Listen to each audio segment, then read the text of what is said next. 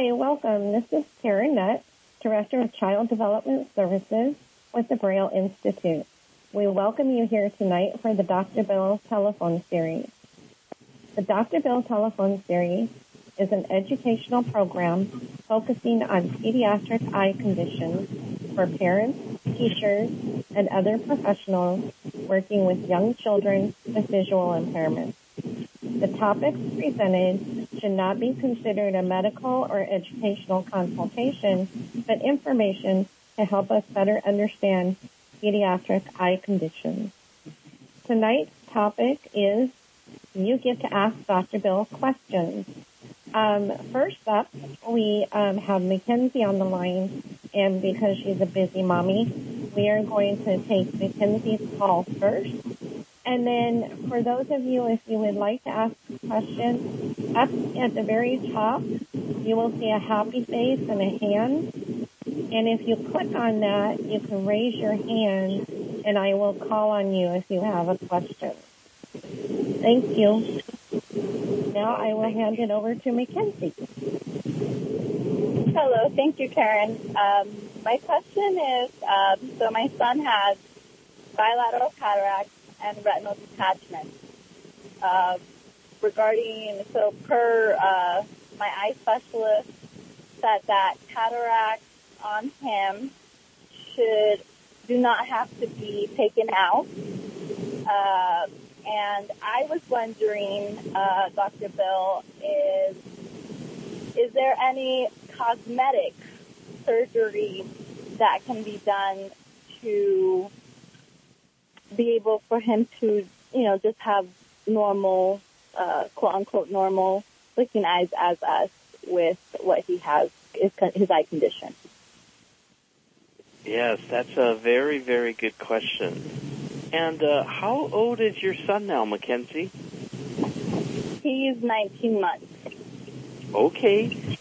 And is one of the things that you observe that when you look at him, the pupils of his eyes, are they sort of yellowish instead of black? Or what do you see that looks different? That they're, they are, they're black.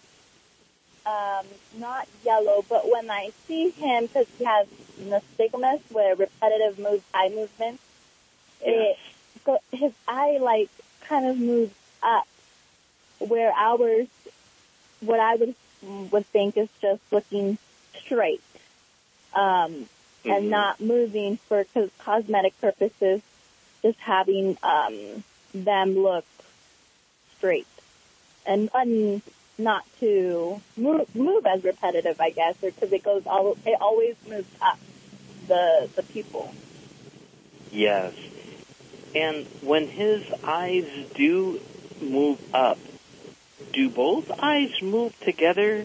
Because sometimes for some children, it may be that one eye moves up and the other doesn't. And then the other eye moves up and the other doesn't. They don't necessarily move together. Or do they move simultaneously? Both of them are up and then straight, then up and then straight. I have observed that it's sometimes they both go up at the same time, and then sometimes one goes up and one goes to the right or to the left. Okay. Okay. Yeah, that is a, a condition that is called nystagmus. And mm-hmm. the nystagmus is very, very common if a person, it could be a child or an adult, if they do not see anything at all. And it is m- more common if it is uh, a child who was born with reduced vision. Now, what we find is that in some children, as they grow older, they learn to control that. They could actually try to feel how their eyes are pointing and they can learn to move their eyes in different types of directions.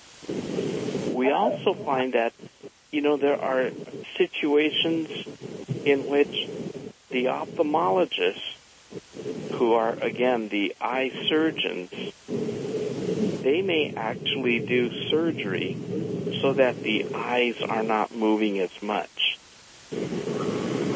So I have had some children where the movement of the eyes were just so much that it was very, very distracting to the family to look at this little girl. So the doctor says, well, I can do this type of surgery, but it is not going to help her to see. Yeah. It's only to reduce the movement of the eyes in that way. And the family stated that they really understand that this isn't intended to improve the vision, but it's intended to reduce the nystagmus movement. And Okay. the surgery was performed and it was very, very, very successful. Now, another thing that you had mentioned is the fact that your son has the cataracts and the retinal detachment. And uh, at what at what age did they detect the retinal detachment? And has there ever been surgery to reattach the retina?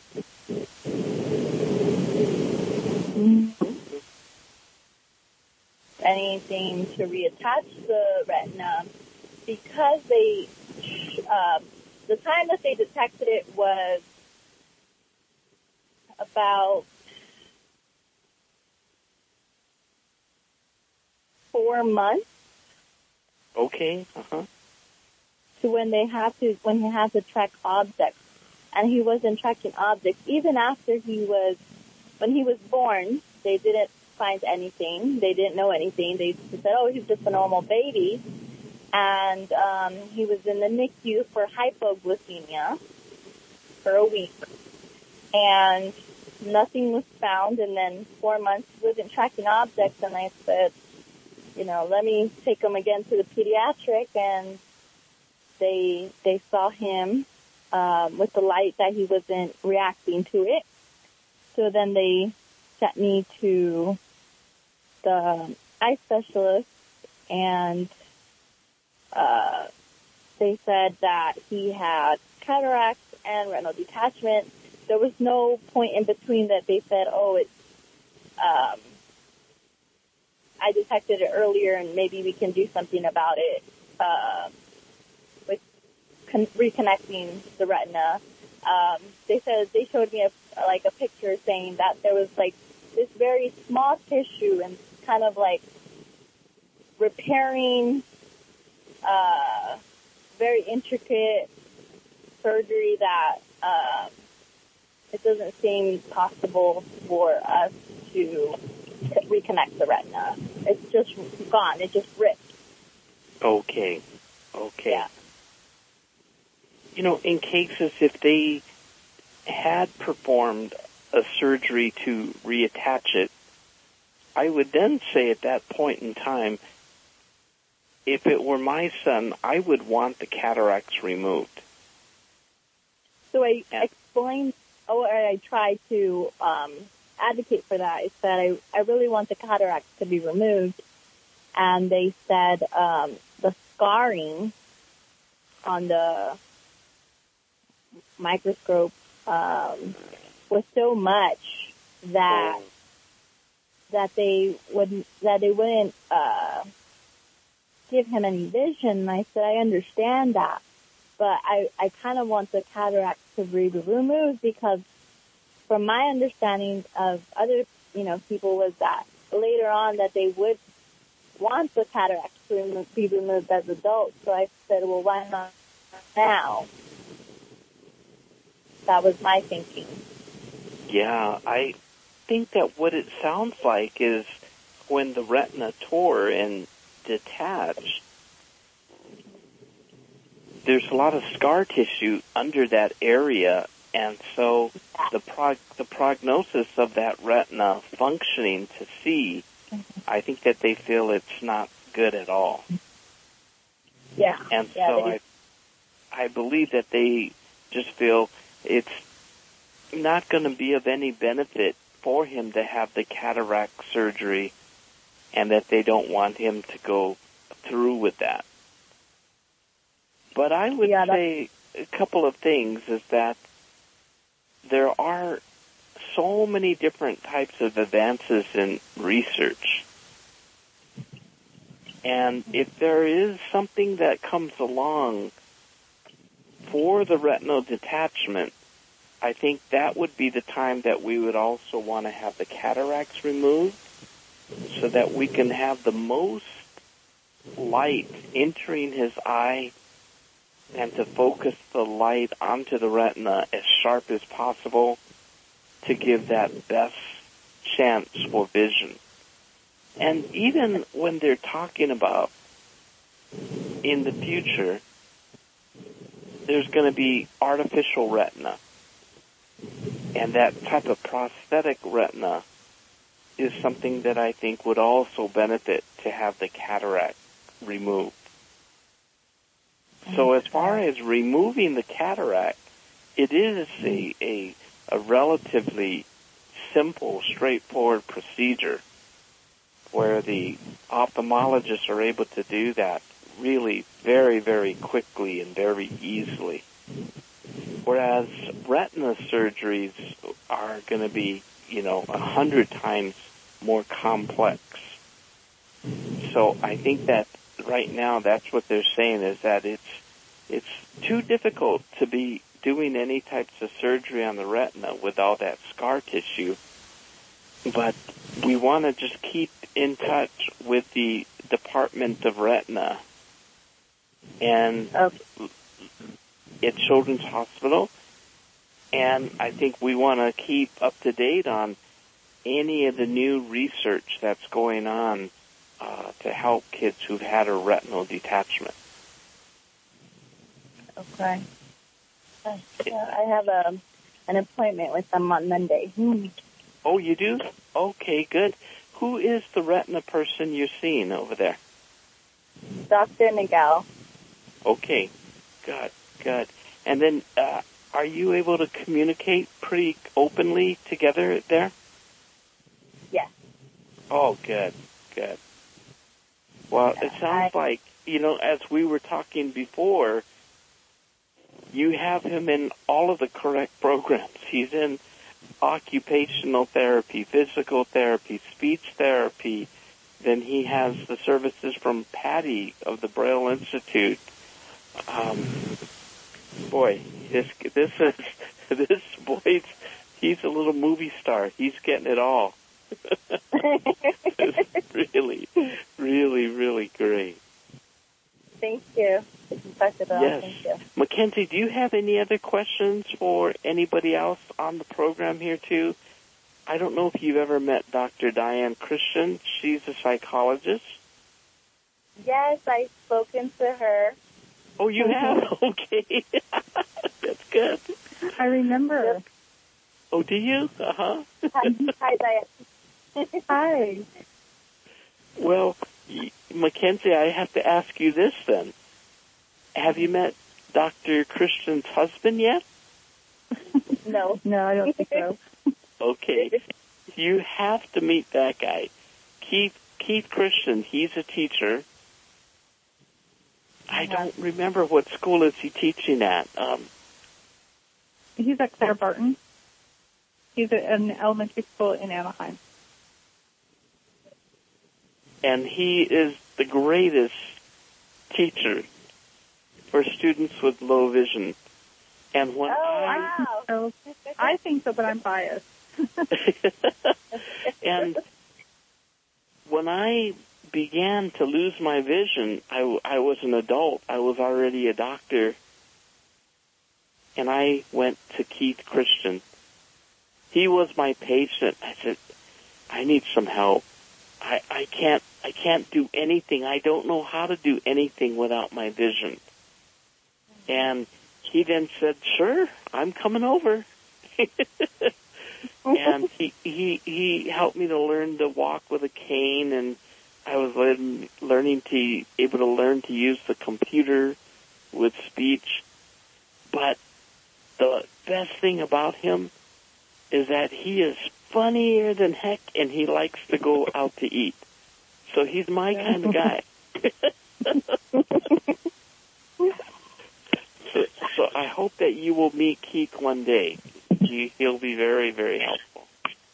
Yeah, yes, I was I was actually looking for resources um, after um, the age of you know school age and where to get that in in Orange County because I didn't know any any schools that had um you can hear him. Oh. I think he has a question. yeah, schools that are appropriate um, that have a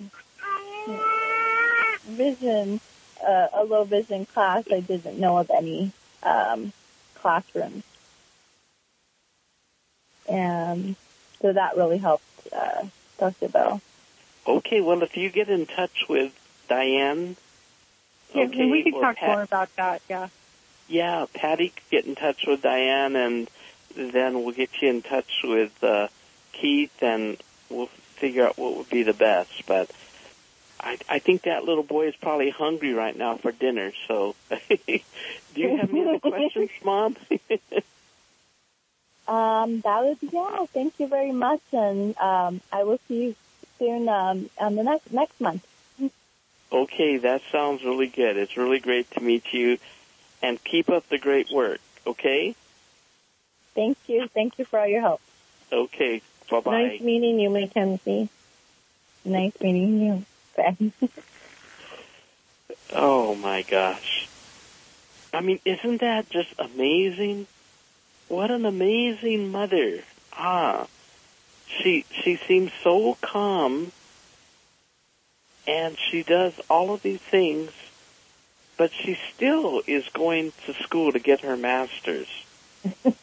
Boy, I I I feel like I better get to work and do some more work.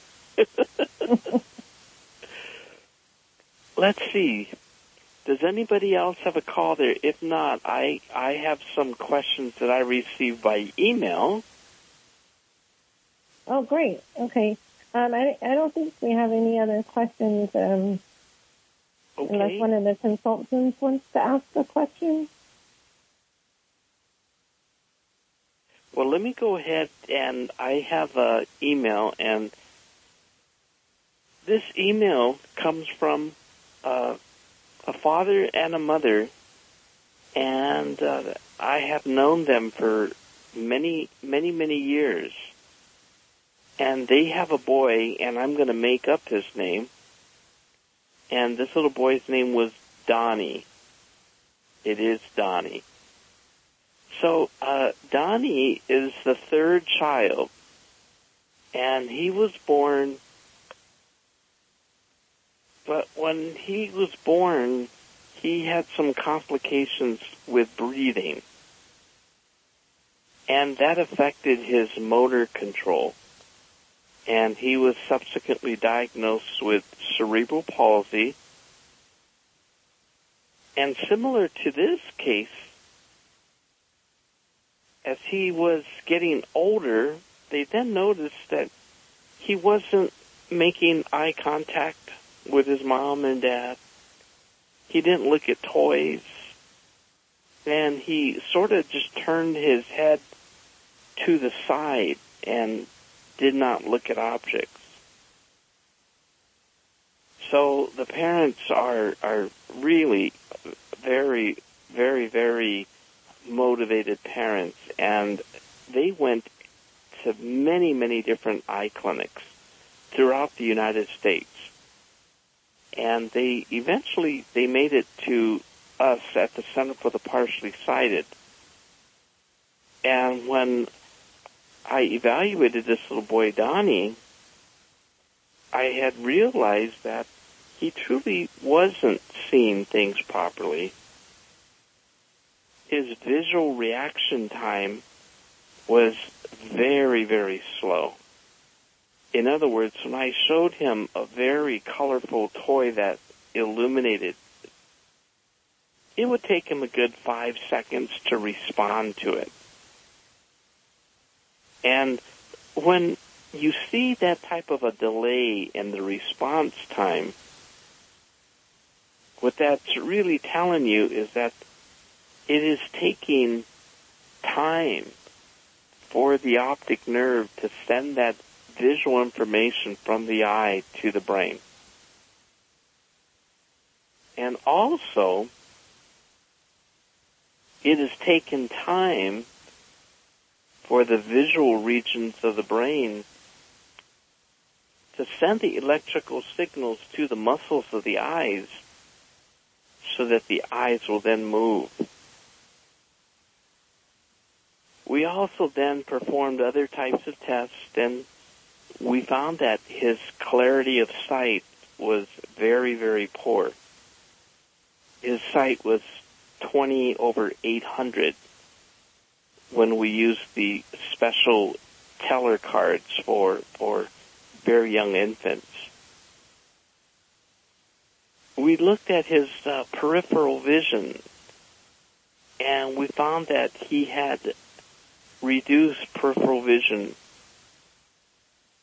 on half of his visual field.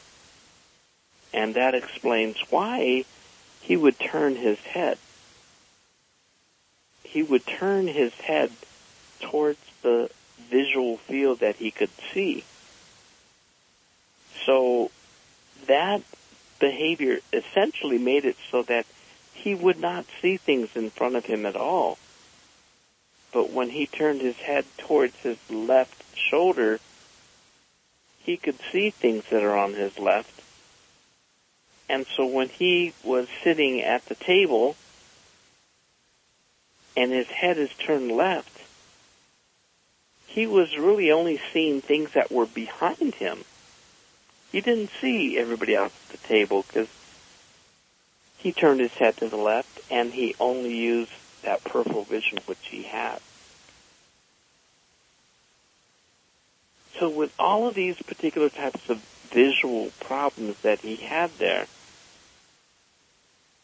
we realized that this is going to be a case that we want to provide visual stimulation for him. And with his parents being so driven and so motivated to help their son, I thought that this is something that we will be able to do it but we have to really forewarn the family to let them know there is no guarantee that this treatment program that we're recommending is going to improve his vision. We don't know. Maybe it'll improve 10%. We hope that it'll improve much more. And I explained to the parents that this is something that's going to take time. I would anticipate, you know, five years for us to really start to see some improvement in the vision. So they said, yes, we understand. We're good. We will try anything. We will try anything. And the father, he is just really an amazing man and he says, you know, I guarantee you, Bill, I'll come home from work every night and I will work with him. On the weekends, I will work with him. And during the week, we'd like to hire somebody. I think it'll be better if we hire somebody. So if you could recommend somebody, we'll pay them. They could come to our home. And I think that's going to be better than my wife trying to work with him. Because I think my wife might get a little bit impatient. So anyways, we went through the whole thing. We, we, we provided him with vision stimulation glasses. And the purpose of that was to first stimulate his central vision. We really wanted to get the visual clarity to be higher than what it was. And then we, we later did a lot of activities to increase his peripheral vision on the right side. And before long, we would see a difference because his head wasn't turned as far to the left as it was before. And by one year time, his head was straight. And then by two years, we found that his vision improved to 20 over 200, which was really a significant improvement. And now that he was getting older and his cognition was really beginning to develop, we said we're going to really do a lot of things to work on his clarity of sight. And he loved video games. So we were using things like the portable video games and such. And this boy Donnie he was so funny too. I don't know if I've ever seen a kid like him, but he would come into the office and he would open the door. he would say good morning to each staff person. He rec- remembered their name. And he would come to me. He said, Dr. Bill, you're fired. Go home. You're fired. and he loved to fire me like that. But we would do all these different types of activities and things. And he was really bright. He learned the alphabet. He's able to recognize numbers. And by the time that he was five years old, his vision improved to 20 over 80. And this was really major because we said, well, at 2080, he is going to have the clarity of vision that he could see things written on the chalkboard. And his peripheral vision improved, his depth perception improved. And by the time that he was about six years old, he was able to walk without his walker and he had depth perception where he could use both eyes and he could keep his eyes straight and he could see depth perception. So, you know, by that time he was in first and second grade.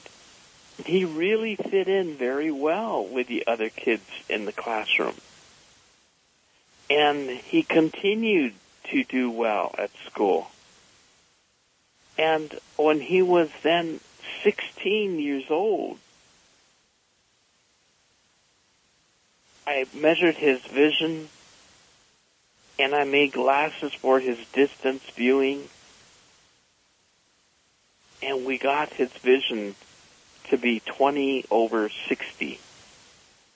And that's really important because at 2060, you are allowed to operate a car. So we got him driver's training in the whole bit, and he earned his driver's license. It was it was such a wonderful thing. And I remember his dad came in and his mom, they came in together and they were so proud because he wanted to show all of us his driver's license. And so what actually has happened though is that I received the email from his mother and she says, you know, Dr. Bill, I just appreciate all of this work that all of you folks have done for him. And I appreciate the fact that he has the vision where he can use it and do many different things just like everyone else. But she asked me, how long does he have to have this vision? I said, what do you mean? She says, yes, how long will he have his vision for two more years? Or until he's 30? Or when? When is he going to go back and go blind again? And I had never thought of that. But it was her understanding that his vision would return to the way that it was when he was born. And I said, no. Vision is a learned and developed skill. And all of this work that we have done, it has resulted in the connections of the brain to different parts of the brain so that he now has this kind of vision. And as long as he keeps using his vision, his vision is going to stay this way. And, you know, it may even improve a little more. But the only way that he may lose vision and go backwards is A, if he is involved in a serious accident, or B, he gets a very serious eye disease somehow, or C, if he just stops using his vision. If for some reason he blindfolds himself for three years, his vision could then reduce. But I don't see him doing any of these types of things. So he will continue to have vision. And that made mom so happy. And her husband was with her. And he didn't put it into her face like, honey, I've been telling you this. I've been telling you this. But after he took the phone and we spoke privately and he says, I've been trying to explain this to her, Dr. Bill, but she just was under the impression that Donnie would become blind at some point in time. And she felt so guilty about working to improve his vision because it's going to be so difficult for him when he goes blind. So, in this situation, I learned a lot that I really need to explain to these families what happens at the end as well. You know, we talk about what the family's going to have to do, and they're going to have to work with the staff from Braille Institute, and they're going to have to do these activities. But I did not explain to the mother that the vision that he gains, it will be there forever. So, this is one of those types of things for you to also remember so that we can remind families that all of these gains that we see in the child, these gains are, are permanent. It is because the brain is making these connections. Does anybody else have any comments about this case or does anybody have any questions? Dr. Bill, this is Karen. I have a question. Yes. What is Stickler syndrome?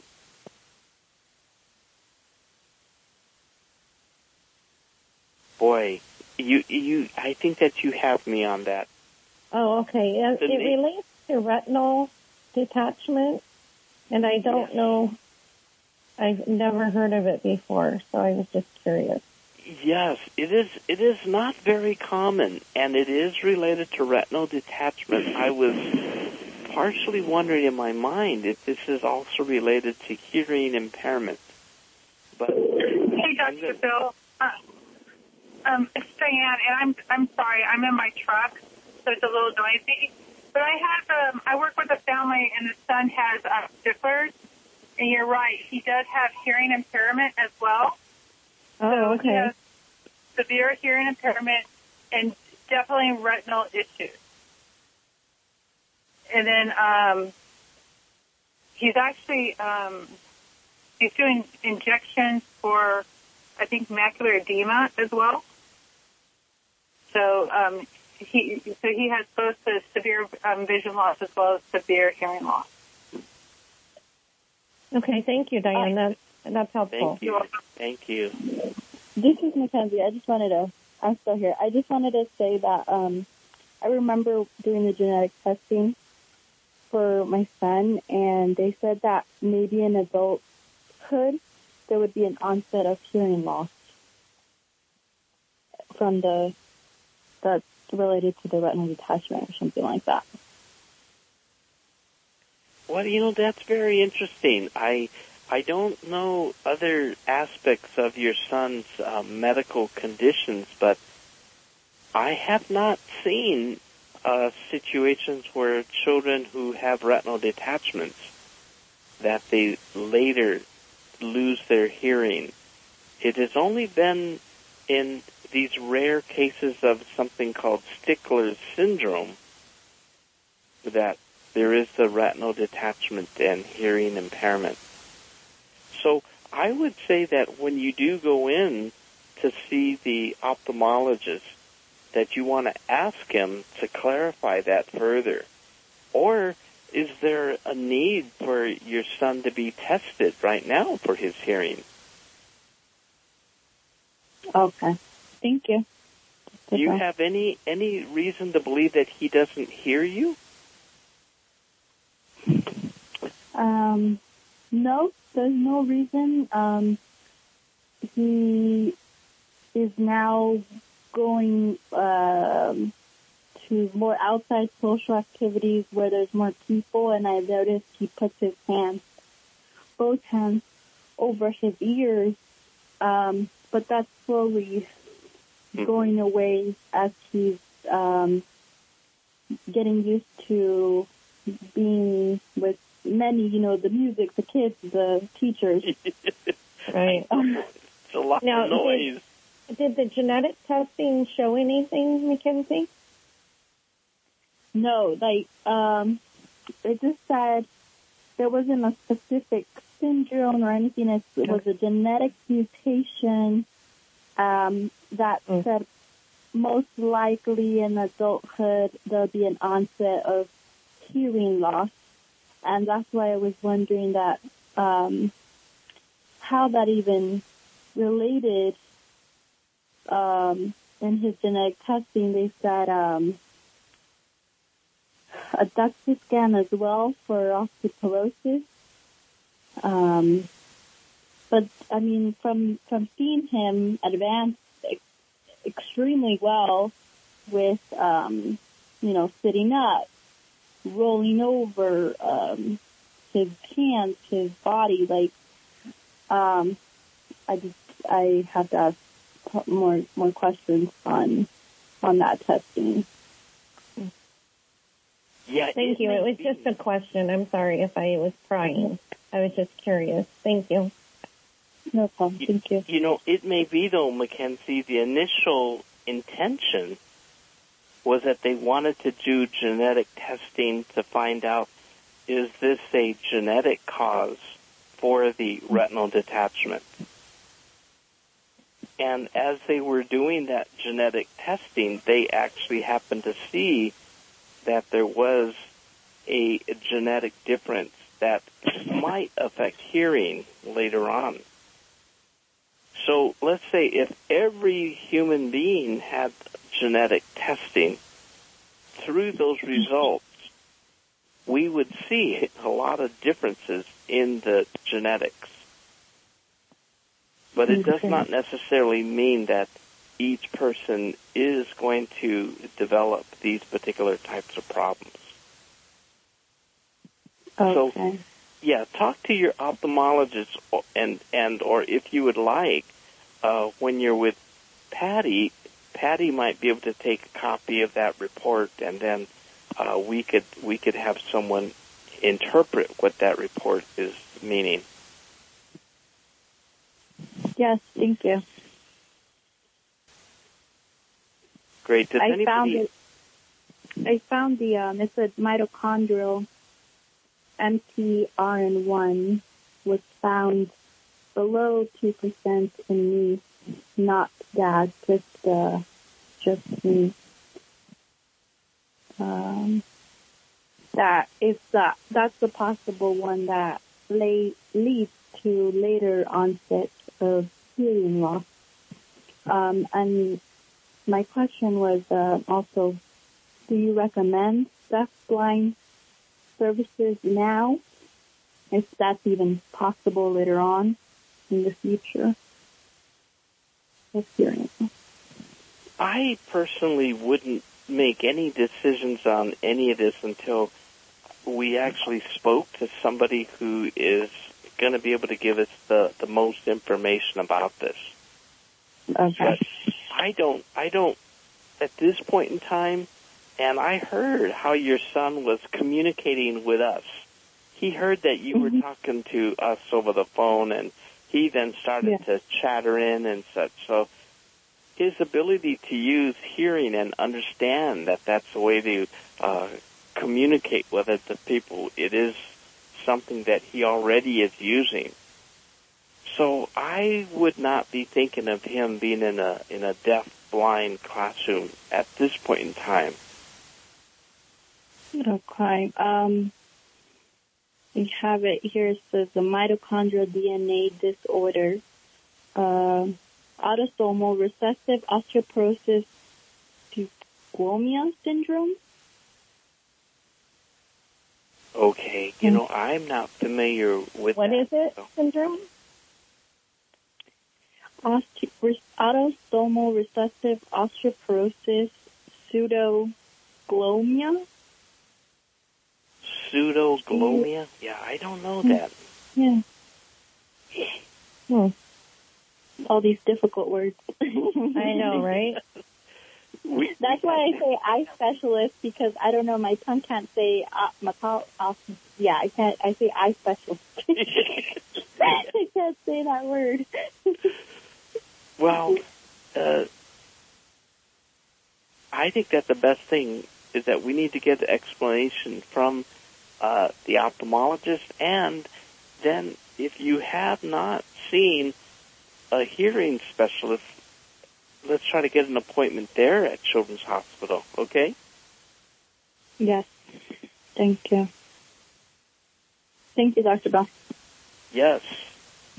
Dr. Christian, do you know any doctors who are hearing specialists at Children's Hospital LA? I, I don't. I, Okay. I don't. But the other thing is, is um, depending on, I mean, who did the genetic testing. I know sometimes, like, my retinal doctor will have a geneticist um, like, talk to the parent. So, Mackenzie, maybe we can have a conversation in the next couple of days and we can explore this a little bit more. Yeah, that'd be great. Thank you, Dan. Okay, I thought I'll call you um, either tomorrow or the next day, and we'll see what we can find out because, um, and we can look into definitely um, hearing specialists as well. Thank you. Wow, what service. Thank you, Dr. Christian. Thank you very much. I'm happy to help. That's great.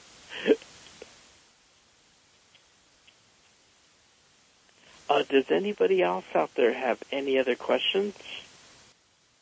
Okay, now I have another question that, that was emailed to me. And this is from a mother. And she is concerned about the fact that her child is wearing glasses at this very young age. Her child is six months and is wearing glasses. And she says, you know, my daughter has been prescribed glasses. And to me, the glasses look like they are so strong already. Will this actually hurt her vision by her wearing these strong glasses because her eyes will become lazier? Now that is an excellent, excellent question. And there's a lot of truth to that. Now, one of the things is that when we look at the way that different eye doctors will prescribe glasses for a child, there's different techniques that will be used. Now, ophthalmologists, who are the medical doctors and who are the surgeons, they are usually trained to use eye drops. Put eye drops in the eyes and to paralyze the muscle of the iris so that it's easier to look inside the eye. And that makes it also fast and easier to measure a glasses prescription. On the other hand, optometrists, they are not trained to use eye drops when you're measuring a child for glasses. But they will use the eye drops when they're going to look inside the eye to diagnose a disease. And when you put the eye drops in the eye, it is going to result in you measuring the highest prescription that that child may need. So most children have a condition that is called farsightedness. And farsightedness, also called hyperopia, hyperopia. It means that the eyes are focused very far away. If you were to really see where the eyes are focused, you're going to say, wow, they're focused way beyond the distance of those mountains. They're focused really far away. And the reason that most children's eyes are hyperopic like that is because their eyes are very small. The length from the front to the back of the eye, it's not adult-like yet. But what we do know is that every year the child's eyes are going to grow. And as the child's eye grows, the amount of farsightedness, it gets better. So what we often will say is that it is often very important to not prescribe the full strength power of glasses for an infant. If we do prescribe the full strength, the muscles that do focusing for the eye, they probably will get lazier. And as the child grows older, we might find that we are prescribing stronger and stronger and stronger glasses for this child. And then it looks like this child is wearing Coke bottle glasses. I mean, they look terrible. So we often will recommend that when we're prescribing glasses for a child, we're going to prescribe a partial prescription. Let's not give them the full strength of medicine let's allow them to still use their muscles and to develop those muscles. Now there are certain situations in which we will give a full strength prescription for farsightedness. And if the child has crossed eyes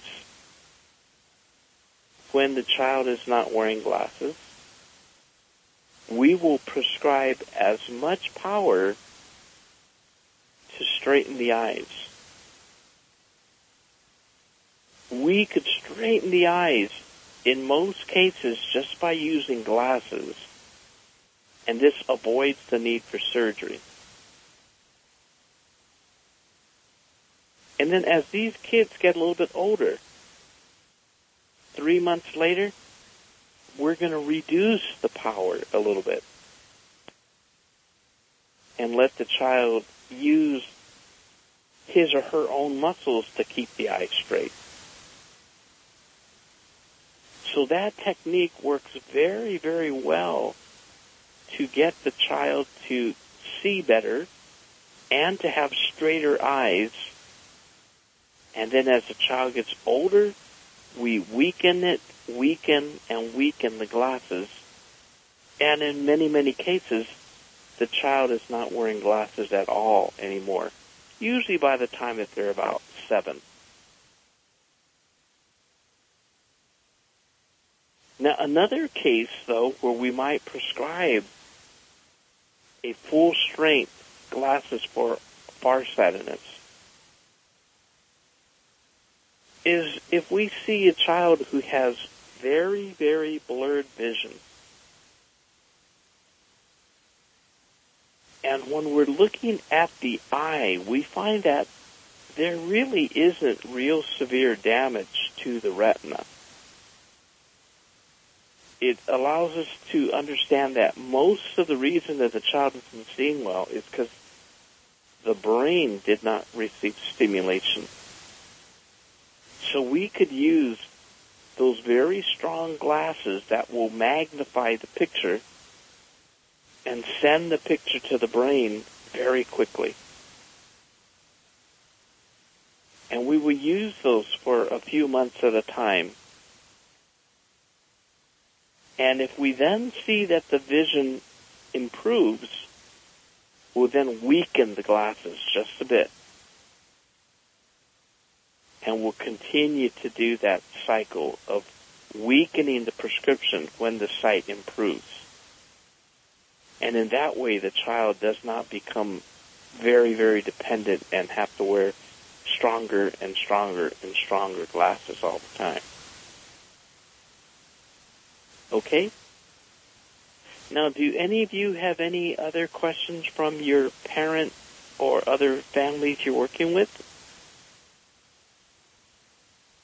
Yeah, we just have about three more minutes, Dr. Bill, so. Okay. Karen, do you want to make any other announcements then? Um, just, uh, check in with us, your child development consultant, and hold on a second, I'm seeing what next month's topic is. Um, but we appreciate Mackenzie you coming and speaking to Dr. Bill. And also, if you ever have any other questions, you know, you have Diane, Dr. Diane Christian, and you have, of course, Patty that will be more than happy to help you, or they can get you in touch with Dr. Bill. Yes, anytime, Mackenzie. Okay, anytime. Thank you very much, Dr. Bill. Oh, it's our pleasure. I can't believe we're going into June. Uh, I know, and this is, I, I don't know where the year is going. Anyways, retinopathy of prematurity is next month. And so, um, we encourage you to attend next month's training.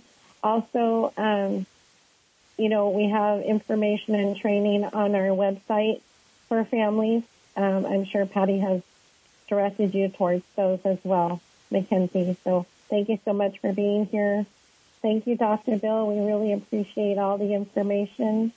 Oh, it's my pleasure. Thank I you. I wish everyone a very nice evening. Likewise. Okay, good night, everybody. Thank you. Bye-bye.